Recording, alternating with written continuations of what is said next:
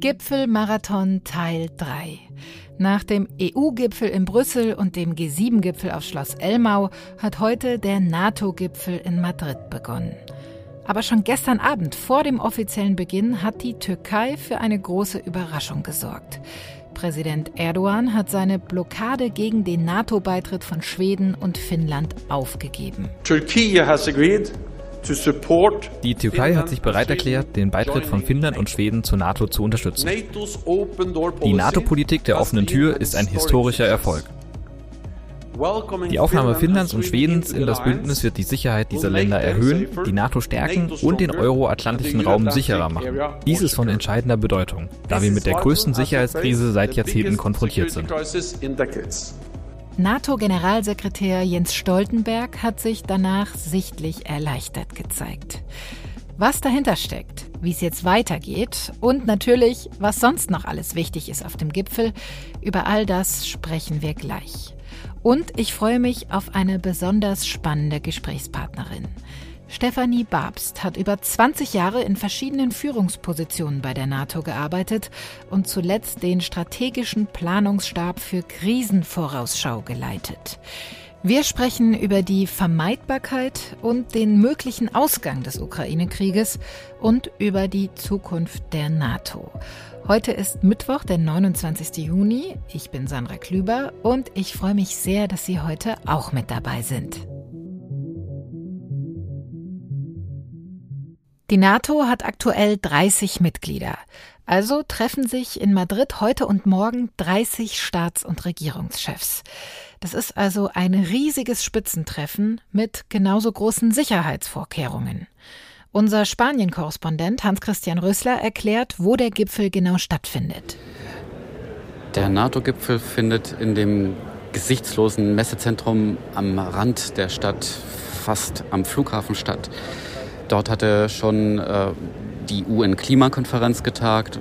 Kurz drauf verwandelte sich dann nach dem Ausbruch der Corona-Pandemie äh, die Messe in ein riesiges Feldlazarett mit Hunderten von Betten. Für die Veranstalter des Gipfels ist es praktisch, weil das Messezentrum lässt sich weiträumig äh, von der Außenwelt abriegeln. Es gleicht einem Hochsicherheitstrakt. Selbst die Metrostation hier an der Messe wurde geschlossen. Aber auch in der Innenstadt von Madrid ist das öffentliche Leben stark eingeschränkt. Dort wohnen die Delegationen in äh, verschiedenen Luxushotels, vor, lang, vor, allem entlang des Castellana Boulevards. Die Straßen sind deshalb äh, immer wieder gesperrt.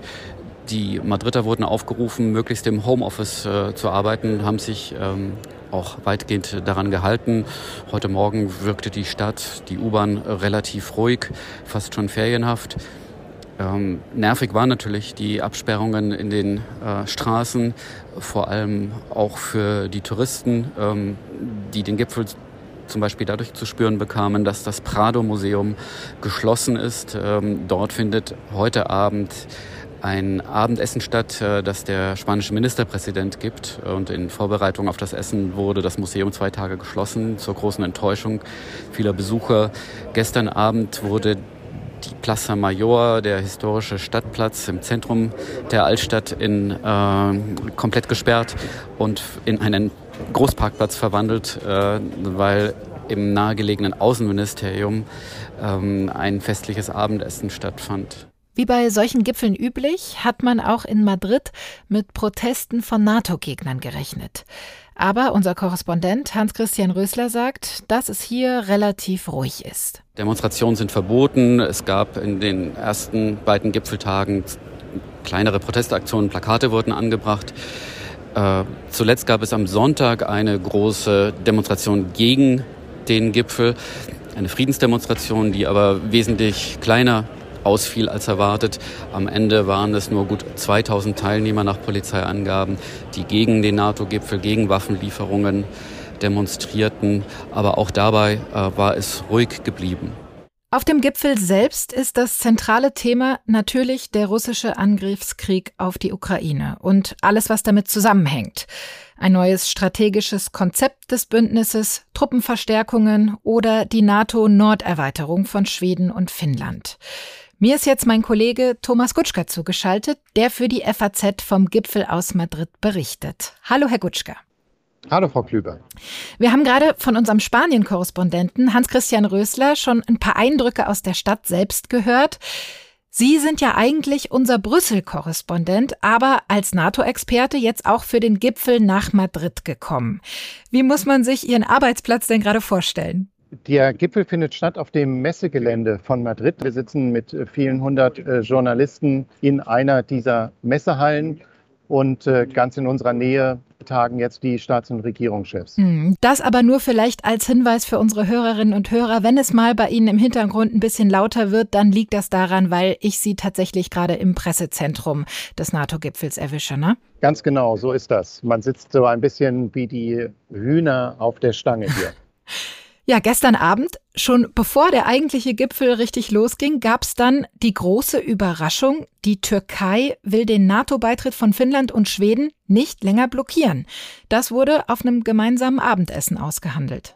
Ja, Abendessen äh, trifft es, glaube ich, nicht ganz, denn zu essen gab es definitiv nichts. Die Staats- und Regierungschefs äh, der beteiligten Länder saßen hier dreieinhalb Stunden in einem Raum äh, dieser Messe äh, zusammen und haben verhandelt. Dass es so lange gedauert hat, zeigt, äh, dass es schwierige Verhandlungen waren, aber mhm. am Ende eben mit einem positiven Ergebnis und einem für die NATO natürlich insgesamt sehr wichtigen Ergebnis. Denn was hätte das für ein Signal gesendet, wenn man heute in diesen Gipfel gegangen wäre mit einer solchen Blockade?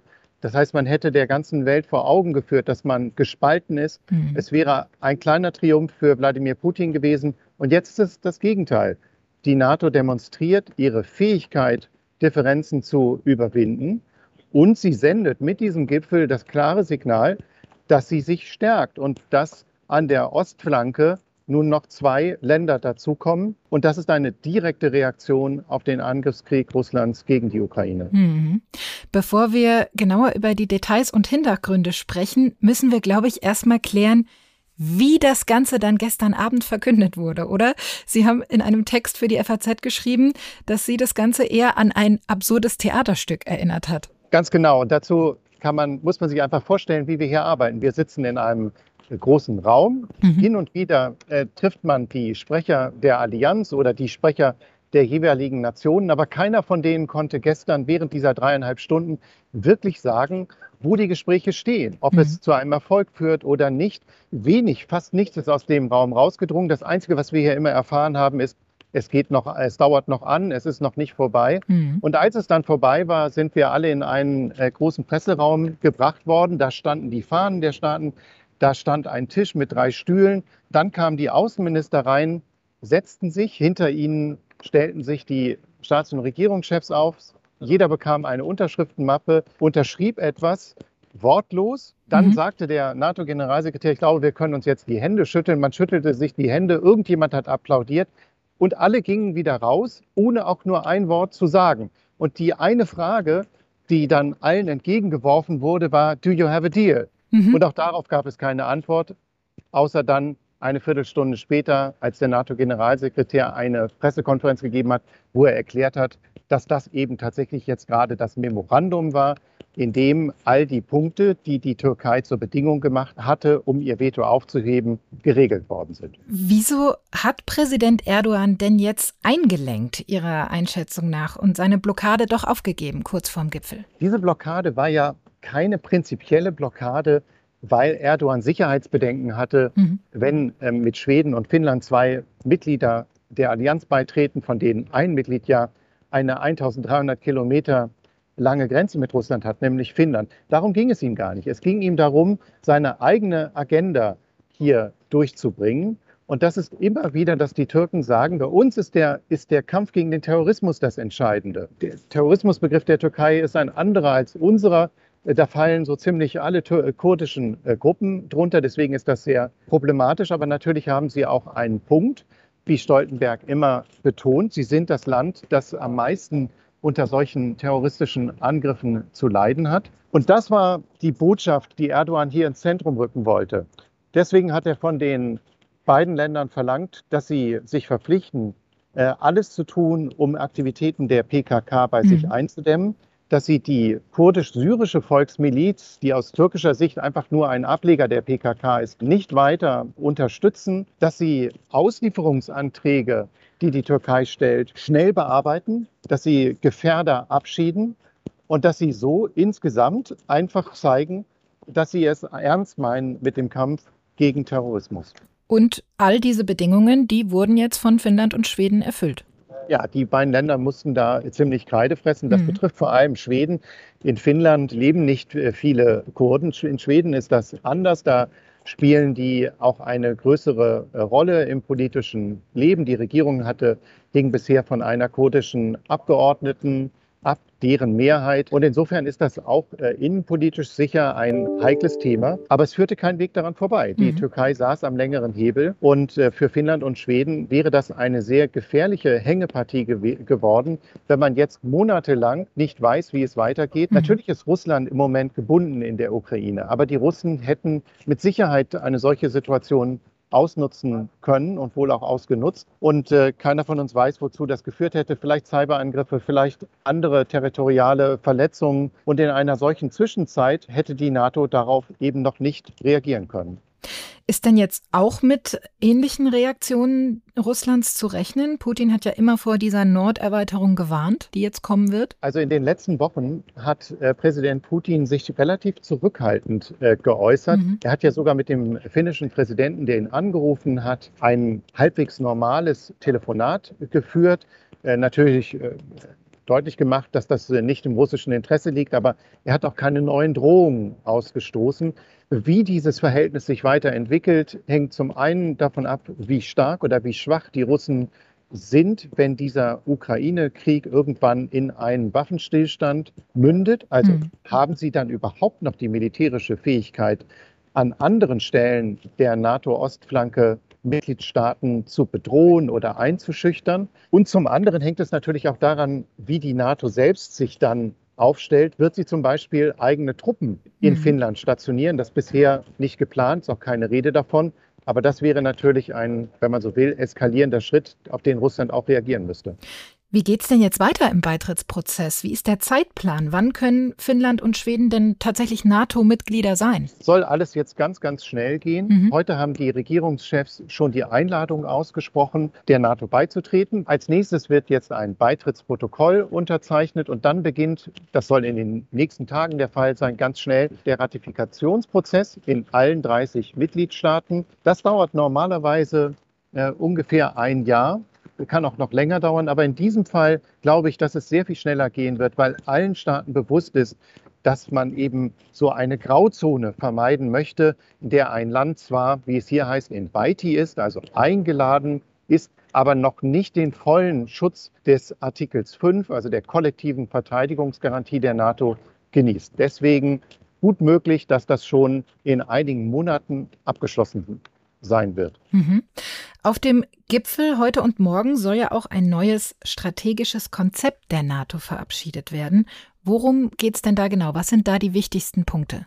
Das letzte strategische Konzept ist von 2010 und das war eine völlig andere Welt. Mhm. Da stellt die NATO fest, dass Russland ein strategischer Partner für sie ist und dass sie selbst keine Bedrohung mehr in Europa hat. Bedrohung gab es in der Welt nur von außerhalb. Mhm. Und jetzt hat sich natürlich völlig alles geändert nicht nur durch den äh, Angriff Russlands auf die Ukraine, aber natürlich auch sehr stark. Und deswegen sind die entscheidenden neuen Passagen die Passagen zunächst mal zu Russland. Russland wird in dem neuen strategischen Konzept als bedeutendste und direkte Bedrohung der Sicherheit der Allianz und für Frieden und Stabilität im euroatlantischen Raum beschrieben. Es steht nicht das Wort äh, ausdrücklich drin, dass es ein Gegner ist, aber darauf läuft es letztlich hinaus. Dann gibt es Passagen zu China. Das mhm. kam 2010 überhaupt noch nicht vor. Jetzt wird es zum ersten Mal mit doch äh, immerhin zwei Absätzen äh, erwähnt. Und man kann sagen, das ist so zwei Stufen unterhalb von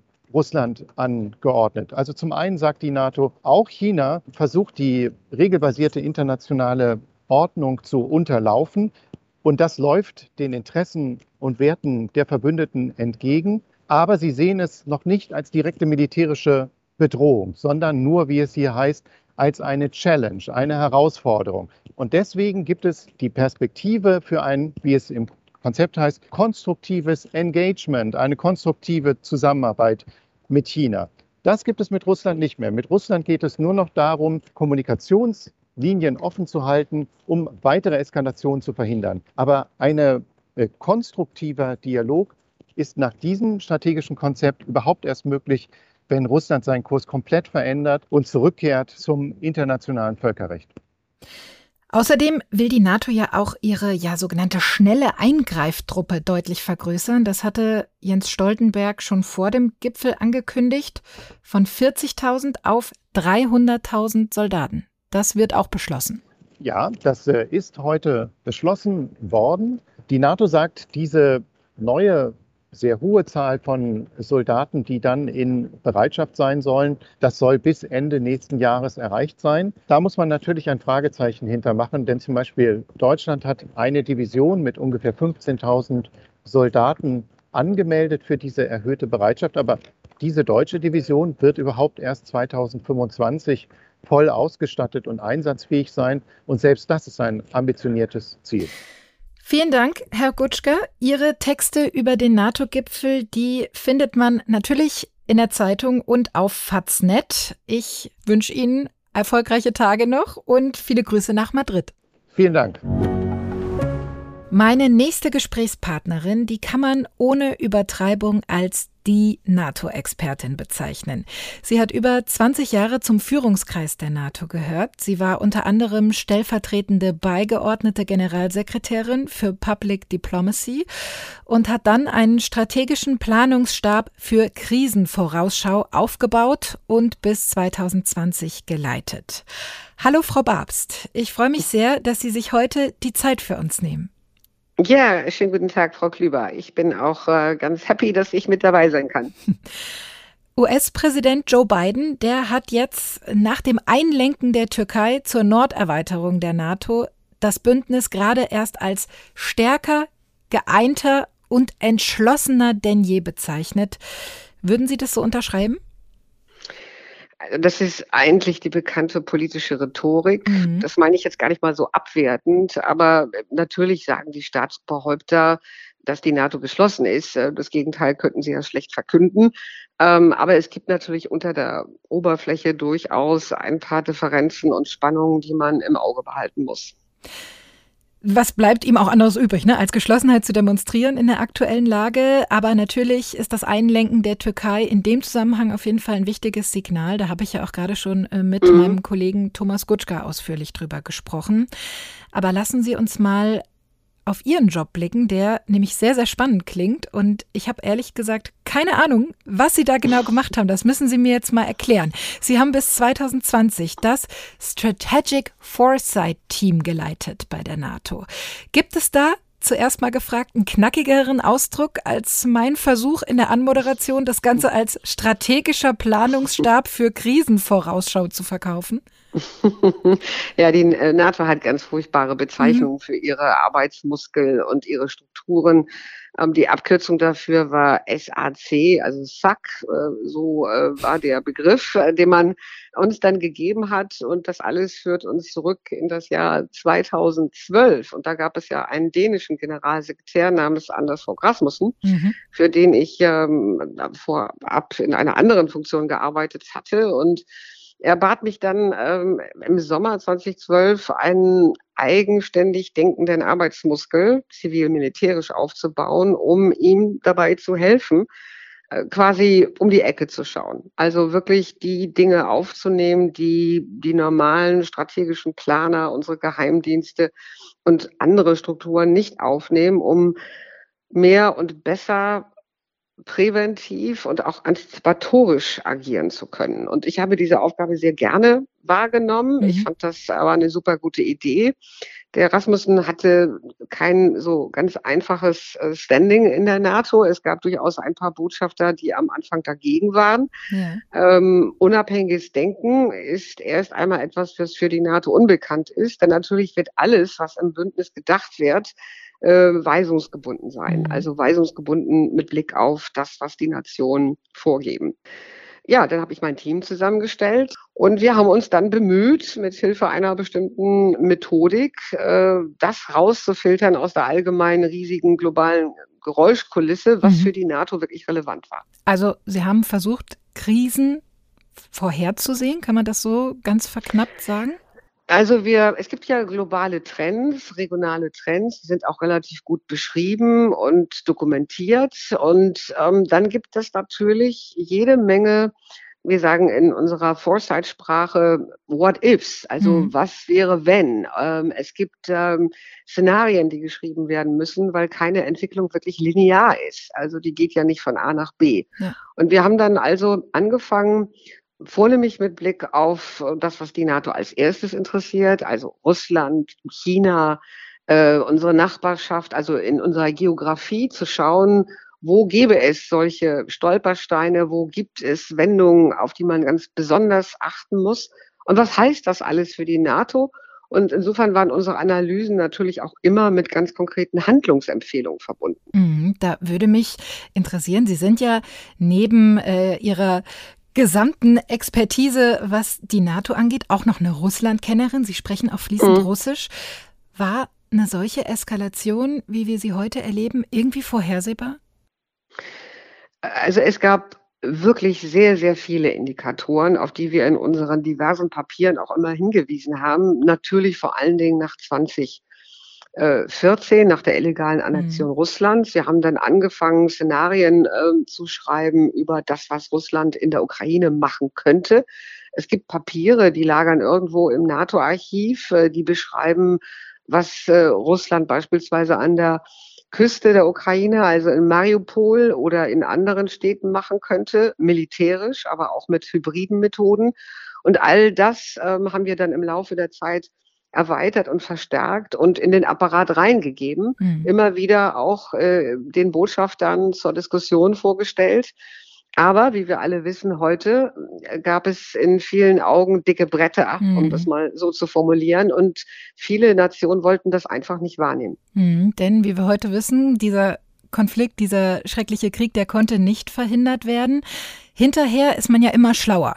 Würden Sie sagen, in der Rückschau wäre die Situation irgendwie vermeidbar gewesen? Also ich würde schon sagen, dass wir sehenden Auges in diese Katastrophe gerutscht sind. Und äh, wann der Zeitpunkt war, wo wir vielleicht Dinge hätten etwas anders machen können, auch als Organisation, meine ich, als NATO jetzt, mhm. darüber könnte man trefflich diskutieren und streiten und reden. Aber es gab nach 2014 durchaus Möglichkeiten, Präsident Putin doch ein bisschen stärker in die Schranken zu verweisen. Und wir haben dann ja letztendlich in den vergangenen Monaten, also bevor der Krieg begann, eigentlich nur appellativ äh, agiert. Also wir haben immer wieder an ihn appelliert äh, und haben versucht, ihn zu überreden. Und dabei hatte der Mann, wenn ich das so salopp formulieren darf, schon lange seinen Plan geformt, mhm. schon lange seine Entscheidung gefällt. Und äh, alles, was wir dann erlebt haben bis zum Kriegsbeginn, war eigentlich nur Makulatur mhm. äh, von der russischen Seite. Und das ist natürlich bitter. Äh, bitter vor allen Dingen für die Ukrainerinnen und Ukrainer, die nun diesen unglaublichen Blutzoll da zahlen müssen. Hm. Und auch die NATO hätte sich vor einigen Jahren wahrscheinlich nicht träumen lassen, plötzlich wieder so einen, äh, so einen rasanten Anstieg der Bedeutung zu haben. Sie haben über 20 Jahre mitgearbeitet bei der NATO. Ich habe das eingangs schon gesagt. Mhm. Sie haben miterlebt, als 2001 nach dem 11. September zum ersten Mal der Bündnisfall ausgerufen wurde. Sie haben miterlebt, als dann 2019 Frankreichs Präsident Macron den Hirntod attestiert hat. Hätten Sie erwartet, dass die NATO dann plötzlich doch wieder so eine Bedeutung gewinnt, wie sie sie heute hat? Ähm, mit Blick auf äh, die russische Bedrohung, ja. Also das ist ja quasi die Kernaufgabe der NATO, kollektive Verteidigung mhm. äh, und Abschreckung zu leisten. Und das ist das, was sie jetzt gegenwärtig auch wieder tut. Was mich in den vergangenen Jahren immer mehr besorgt hat, ist, dass die wenn Sie so wollen, die politischen Zentrifugalkräfte in der NATO immer größer geworden sind und mhm. es immer schwieriger geworden ist, im Verbund von erst 26 und dann 28, 30 Nationen strategische Prioritäten zu setzen. Mhm. Jeder hat da sein eigenes Ding. Einer guckt eher nach ähm, in den Norden, der nächste guckt eher in den Süden, der dritte will, wie Herr Erdogan, den Terrorismus bekämpfen. Und es ist ähm, nicht einfach für die Verbündeten dann auch wirklich Prioritäten zu setzen. Und ich fürchte, es wird auch nicht einfach bleiben. Mhm. Aber in der jetzigen Phase ist es natürlich ein echter, wenn Sie so wollen, Push für die NATO, sich auf dieses Kerngeschäft zu fokussieren, was schwierig genug ist.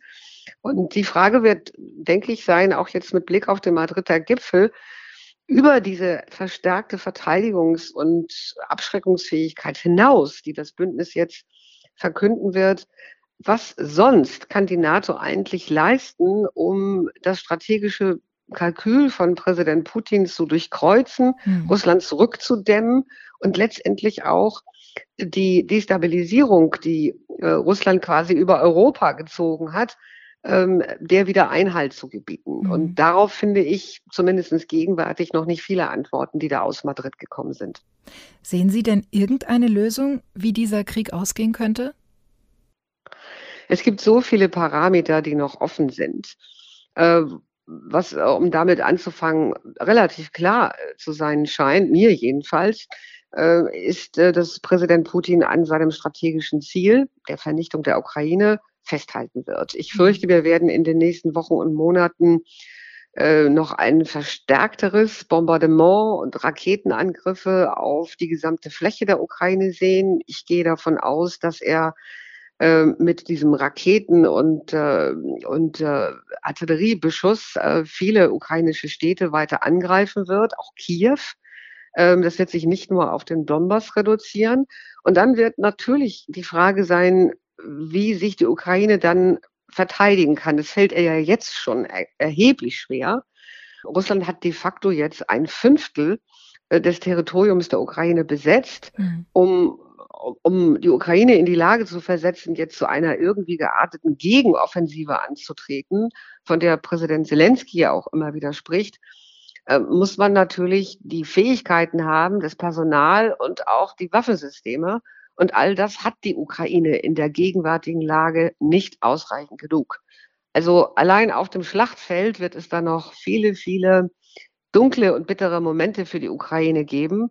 Und wann Präsident Putin dem Ganzen Einhalt gebietet, ähm, das hängt in erster Linie von seiner eigenen Entscheidung ab. Aber die NATO wird, ich fürchte, dem weitestgehend nun ja, also ich will nicht sagen zugucken, mhm. aber sie hat ja keine aktive Rolle in diesem Konflikt, mhm. außer dass ihre Mitglieder Waffen liefern. Und solange sie keine aktive Rolle hat, äh, wird sie Präsident Putin auch nicht wirklich wieder in die Schranken verweisen können. Trotzdem versucht die NATO ja mit ihrer Geschlossenheit, die sie demonstriert und auch mit Ankündigungen äh, wie äh, der Aufstockung dieser schnellen Eingreiftruppe Putin, könnte man sagen, zumindest einzuschüchtern?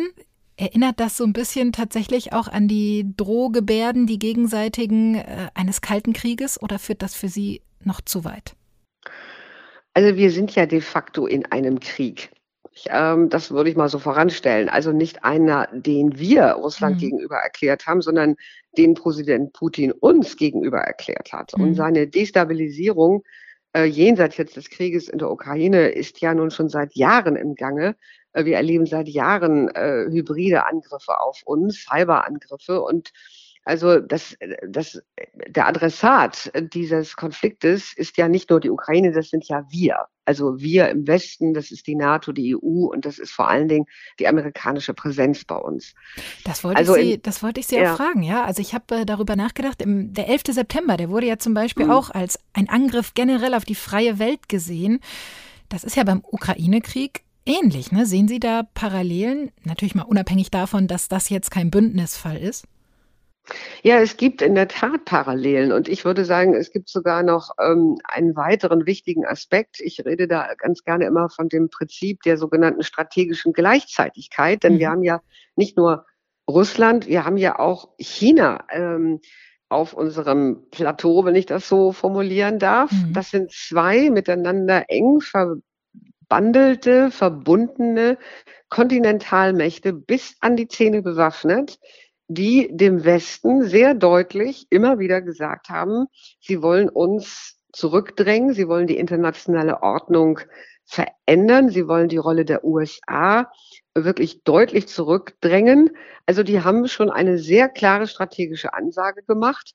Und äh, insofern ist das Problem, was wir jetzt mit Russland haben, eines, was jetzt militärisch sehr, sehr stark eskaliert ist. Mhm. Aber das kann uns, wenn wir nicht aufpassen, auch mit China blühen. Nicht mhm. in Europa, aber ein Krieg in Südostasien, also in Taiwan, könnte also das globale Gleichgewicht nochmal um einige Turbulenzen weiter ins Rutschen bringen. Wollen wir hoffen, dass das nicht eintreten wird, Ihre Befürchtung? Nochmal abschließend auf den Ukraine-Konflikt äh, blickend, wüsste ich gerne von Ihnen, haben Sie Sorgen, dass sich der Konflikt auch auf NATO-Staaten ausweiten könnte?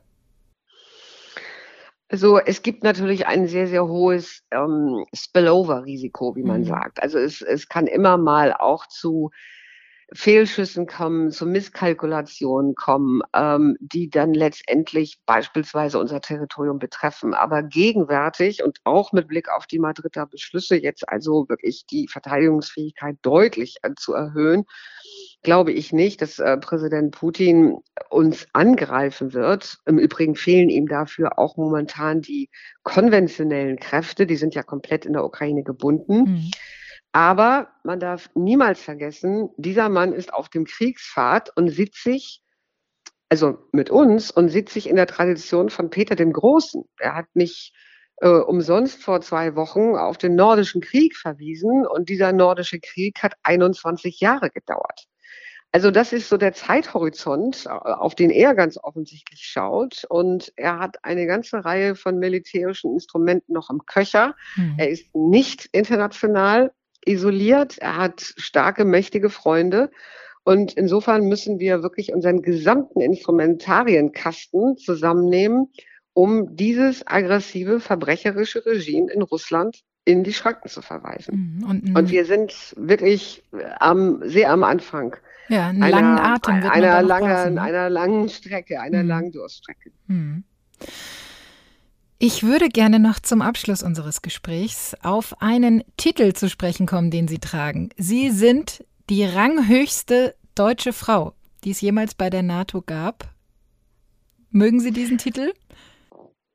Also er ist jetzt auch nicht mehr korrekt, das oh. muss ich dazu sagen. Ja. Es gibt jetzt natürlich, ich bin jetzt seit zwei Jahren äh, nicht mehr bei der NATO, ähm, aber es gibt jetzt mittlerweile natürlich auch ähm, andere Frauen. Es gibt beispielsweise eine, eine deutsche beigeordnete Generalsekretärin für politische Angelegenheiten, die also strikt von der Hierarchie her auch diesen äh, Titel führen könnte. Aber ich bin unterm Strich immer noch stolz darauf, dass ich die erste äh, mhm. war äh, vor vielen Jahren, die aus dem Stab heraus sich da nun die Karriereleiter hocharbeiten konnte. Ich Wie habe haben Sie das denn erlebt in diesem ja doch sehr, sehr männlich dominierten Umfeld? Ähm, ich habe mich, ich habe mich immer qualifiziert durch Wettbewerbe. Ich hatte niemals das politische Backing meiner Nation. Mhm. Also ich, hatte, ich war niemals eine gesetzte Kandidatin, mhm. wo eine Frau Merkel anrief und sagte, ich will jetzt also die und die Person da auf diesem Posten, ähm, sondern ich kam aus diesem Arbeitsmuskel und habe mich dann durch die verschiedenen Auswahlverfahren für die Posten jeweils hm, ja, qualifizieren können, habe offensichtlich da einen guten Job gemacht. Mhm. Und das hat mich immer stolz gemacht, ähm, dass ich das mit eigenen Kräften geschafft habe. Und ich bin rückblickend, ja, es hört sich jetzt ein kleines bisschen pompös an, aber ich bin wirklich dankbar, dass ich diese tollen Aufgaben hatte. Mhm. Ich habe mein Team sehr geliebt, meine Kollegen sehr geliebt. Aber ich bin jetzt zu neuen Ufern aufgebrochen und darüber bin ich auch sehr, sehr froh. Meinen offiziellen Maulkorb bin ich los. ja, das ist sehr gut, dass Sie den abgelegt haben, denn meine letzte Frage an Sie ist, würden Sie sagen, dass mehr Frauen der Weltpolitik und auch der NATO gut tun würden? Also Monokulturen sind niemals besonders gut, weder in der Wirtschaft, ich mhm. glaube, noch in politischen oder wirtschaftlichen Entscheidungszentren. Es, es sollte immer eine gesunde Mischung geben.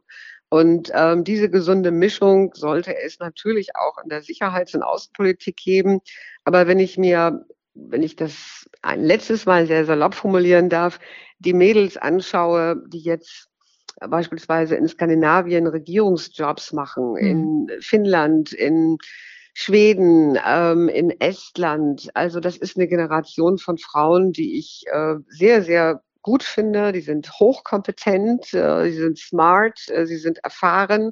Sie lassen sich nicht so leicht äh, die Butter da vom Brot nehmen. Mhm. Also insofern sind Frauen auch auf dieser Führungsebene ja durchaus vorhanden. Und ja, eine Generalsekretärin aus einem skandinavischen Land, vielleicht aus Estland oder ähm, wäre wär doch toll nächstes Jahr. Also das würde mich jedenfalls sehr freuen. Sagt Stefanie Babst. Vielen Dank für diese spannenden Einblicke und das Gespräch. Aber das ja gerne. Ich wünsche Ihnen einen schönen Tag und äh, ja, herzliche Grüße an alle Zuhörer. Ja, mit diesen interessanten Einblicken in die Arbeit der NATO wollen wir den heutigen FAZ-Podcast für Deutschland beenden. Ich bedanke mich sehr, dass Sie bis zum Schluss mit dran geblieben sind. Hoffe, dass auch für Sie was Spannendes dabei war. Und wir freuen uns immer über Ihr Feedback. Schreiben Sie uns also gerne. Sie erreichen uns unter der E-Mail-Adresse podcast.faz.de. Machen Sie es gut.